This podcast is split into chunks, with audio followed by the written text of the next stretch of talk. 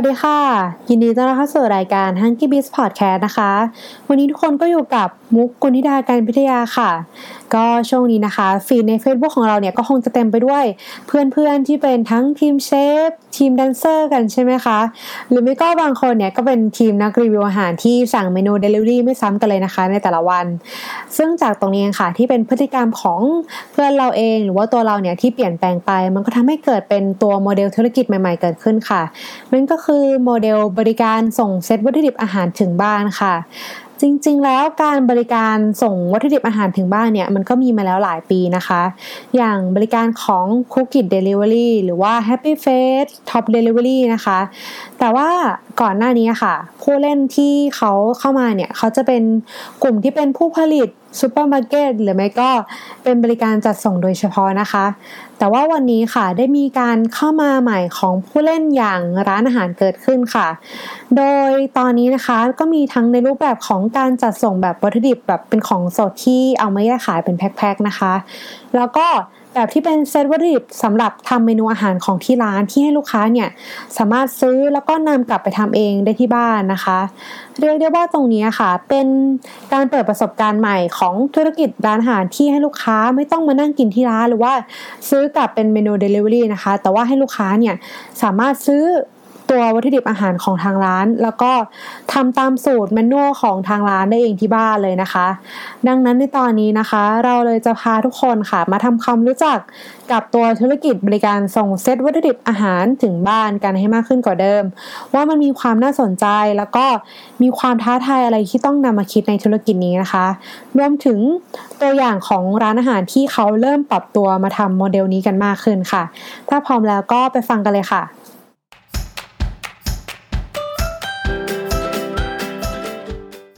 เราก็มาดูตัวขนาดของบริการส่งเซตวัตถุดิบอาหารก่อนนะคะว่ามันมีความน่าสนใจขนาดไหนกันแล้วก็ถ้าผ่านช่วงนี้ไปเนี่ยมันจะยังน่าทำอยู่ไหมนะคะมูลค่าของตลาดทั่วโลกนะคะของกลุ่มนี้เนี่ยจากงานวิจัยของ Hexa Research เขาได้บอกว่าในปี 2017 มีมูลค่าอยู่ที่ 2.5 พันล้านเหรียญสหรัฐหรือถ้าตีเป็นเงินบาทไทยเนี่ยจะอยู่ที่ประมาณ 82,000 ล้านบาทไทยแล้วก็ในปี 2025 นะคะเขาคาดการณ์ว่าจะเติบโตไปจนถึง 8.94 พันล้านเหรียญสหรัฐเลยค่ะหรือถ้าตีเป็นตัวเลขไทยก็จะอยู่ที่ประมาณ 300,000 ล้านบาทไทยค่ะซึ่งรายงานการวิจัยนี้นะคะเป็นตัวเลขตั้งแต่ก่อนที่จะเกิดช่วงวิกฤตโรคระบาดโควิด -19 ค่ะที่ตอนนี้นะคะมันทำให้พฤติกรรมของคนเราเนี่ยยิ่งอยู่บ้านทำอาหารมากขึ้นไปอีกนะคะจากข้อมูลตรงนี้เองไม่แน่ว่าร้านอาหารในอนาคตนะคะอาจจะถูกปรับโมเดลใหม่ที่ทำให้การมีหน้าร้านเนี่ยอาจจะไม่ใช่คำตอบของธุรกิจนี้อีกต่อไปก็ได้ค่ะเพราะคนได้เริ่มหันมาทำอาหารกินเองกันมากขึ้นเรื่อยๆแล้วค่ะทำให้ซีนาริโอของธุรกิจร้านอาหารในอนาคตนะคะอาจจะถูกแปลงโฉมให้เป็นการคิดสูตรอาหารที่โดดเด่นของร้านขึ้นมาเรื่อยๆแล้วให้ลูกค้าเนี่ยเลือกได้ว่าจะให้ร้านทำให้เลยหรือว่าจะส่งเป็นแบบเซตวัตถุดิบอาหารของเมนูนั้นไปให้ลูกค้าสามารถทำกินเองได้ที่บ้านก็เป็นไปได้เหมือนกันค่ะนอกจากปัจจัยเรื่องของพฤติกรรมของคนที่เปลี่ยนไปแล้วนะคะยังมีในเรื่องของตัวเทคโนโลยีแล้วก็โลจิสติกที่ดีมากขึ้นค่ะทำให้การขนส่งวัตถุดิบอาหารเนี่ยมันทำได้สะดวกสดใหม่แล้วก็รวดเร็วมากขึ้นเรื่อยๆและนอกจากนั้นนะคะยังมีในเรื่องของการที่คนเราเนี่ยหันมาสนใจในเรื่องของการดูแลสุขภาพแล้วก็เรื่องของสุขลักษณะอนามัยที่มากขึ้นเรื่อยๆนะคะทำให้คนเนี่ยเขาหันมาทำอาหารกินเองแทนที่จะไปซื้อกินจากร้านข้างนอกนะคะมากขึ้นและนอกจากนั้นนะคะมันก็ยังมีในเรื่องของการที่คนเนี่ยเขาเริ่มหันมาสนใจเรื่องของการดูแลสุขภาพแล้วก็สุขอนามัยกันมากขึ้นค่ะทำให้คนเราเนี่ยหันมาทำอาหารกินเองแทนที่จะไปซื้อตามร้านอาหารข้างนอกกันมากขึ้นนะคะซึ่งมันก็ตรงกับตัว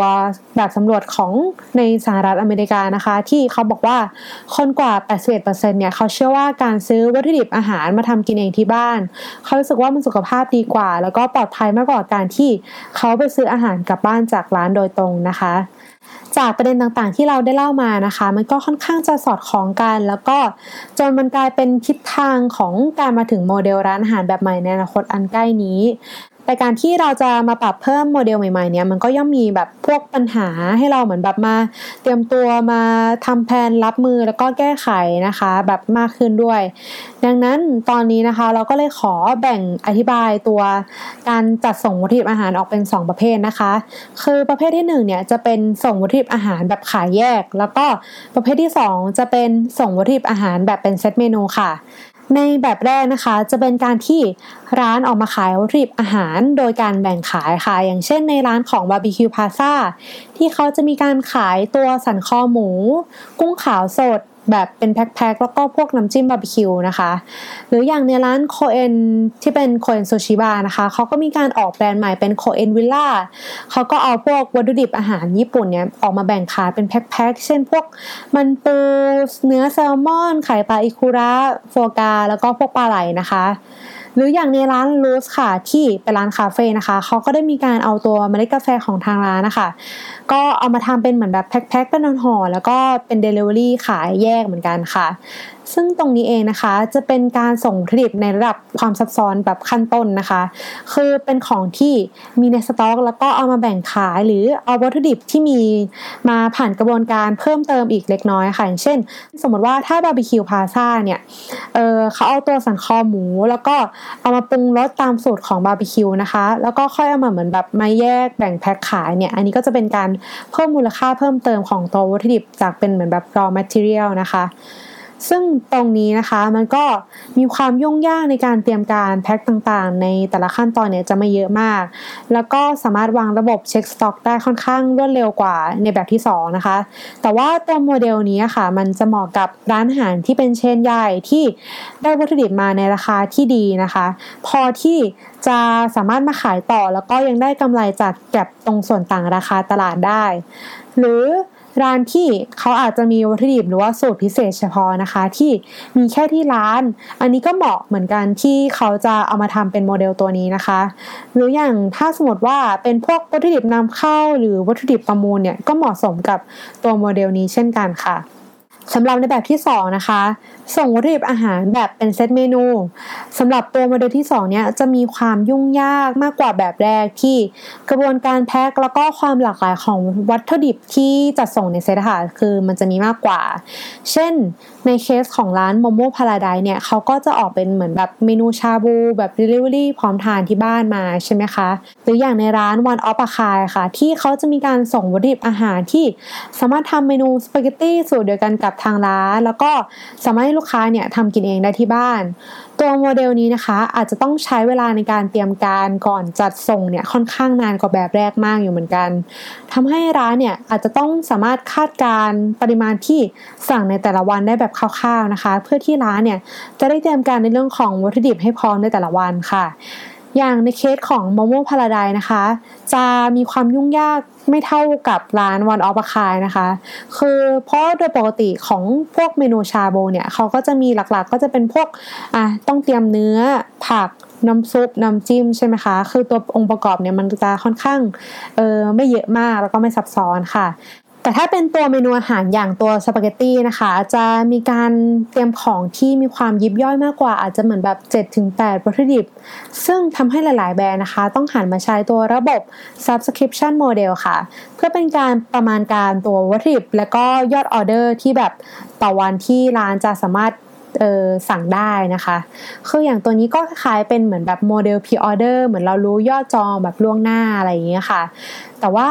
การทำตัวโมเดลการบริการแบบนี้นะคะมันก็มีความท้าทายที่ในบทความเนี่ยเขาก็ได้วิเคราะห์อยู่หลักๆคือ2เรื่องนะคะเรื่องที่1เนี่ยก็คือในเรื่องของการรักษาฐานลูกค้านะคะเพราะว่าการใช้ตัวระบบสมัครรับตัววัตถุดิบอาหารล่วงหน้าเนี่ยอาจจะเป็นหลักสัปดาห์หรือเป็นหลักเดือนลูกค้าเนี่ยเขาอาจจะเกิดความเบื่อหน่ายได้เพราะว่าร้านของเราเนี่ยอาจจะต้องคุมเรื่องของต้นทุนวัตถุดิบอาหารนะคะทำให้ทางเลือกหรือว่าความหลากหลายของเมนูเนี่ยมันจะไม่เยอะมากซึ่งมันก็อาจจะทำให้ลูกค้าเนี่ยอาจจะสมัครครั้งเดียวแล้วก็ไม่ได้สมัครอีกเลยแล้วก็ในเรื่องของประเด็นที่2นะคะคือเรื่องของต้นทุนด้านการบริการค่ะมันก็จะมีต้นทุนในเรื่องของการส่งเป็นเซต เราก็ต้องมีคนที่มาเตรียมการในแต่ละจุดใช่ไหมคะทั้งในเรื่องของคนช่างตวงสัดส่วนวัตถุดิบคนแพ็คของค่าแพ็คเกจจิ้งแล้วก็ค่าจัดส่งวัตถุดิบอีกเราต้องมานั่งคำนวณตรงนี้นะคะเพื่อที่ไม่ให้ร้านของเราเนี่ยขาดทุนได้แต่ถึงอย่างนั้นนะคะโมเดลแบบที่2เนี่ยก็มีความน่าสนใจมากค่ะในเรื่องของการต่อยอดค่ะเพราะว่าเราจะเริ่มจากการที่เราส่งวัตถุดิบอาหารในแต่ละเมนูเนี่ยให้ลูกค้าที่อยู่ในบริเวณใกล้ๆกับบริเวณร้านก่อนก็ได้ค่ะเพื่อเป็นการลดต้นทุนในการจัดส่งของเราแล้วก็ลูกค้าด้วยนะคะแล้วค่อยๆขยายเขตไปหรือว่าเราอาจจะหาพาร์ทเนอร์กับร้านสะดวกซื้อต่างๆเพื่อที่เราจะเอาตัวเซตเมนูของเราเนี่ยไปขายในเชลฟ์ของตามห้างร้านนะคะอย่างเช่นในร้านของ McValue 7-Eleven Family Mart นะคะซึ่งตรงนี้นะคะก็เป็นการสเกลไปในระดับที่ใหญ่มากๆแล้วคือตรงนี้ถ้าเราจะไปถึงจุดนั้นได้นะคะเซตเมนูของเราเนี่ยต้องนิ่งแล้วก็มีอายุเชลฟ์ตรงตามมาตรฐานสำหรับแต่ละร้านสะดวกซื้อตามที่เขากำหนดมาแล้วนะคะถ้าอยากให้เห็นภาพกันมากขึ้นค่ะอย่างตัวแบรนด์ที่มันเป็นตัวสลัดพร้อมทานใน 7-Eleven ที่เราเห็นกัน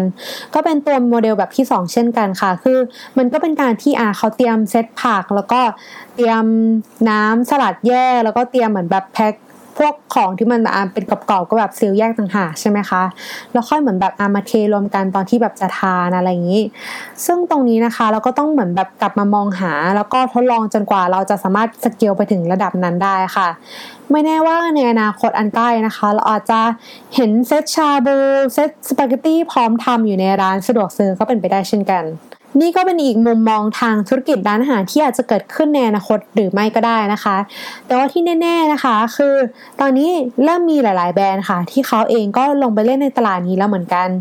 ยังไงตอนนี้เองนะคะตลาดนี้ก็ยังเป็นตลาดที่มีความน่าสนใจมากแล้วก็มีทิศทางที่จะเติบโตได้อีกมากในอนาคตค่ะ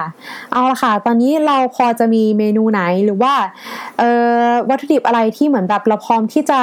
ลองส่งวัตถุดิบอาหารของเราเนี่ยไปให้บรรดาเชฟฝึกหัดที่เขาเริ่มหันมาฝึกสกิลเข้าครัวกันในยุคต่อจากนี้กันหรือยังคะถ้าพร้อมแล้วก็ต้องรีบกลับไปทำการบ้านไปดูนะคะว่าเราจะปรับหรือว่าเราจะส่งอะไรได้บ้างในตอนนี้นะคะ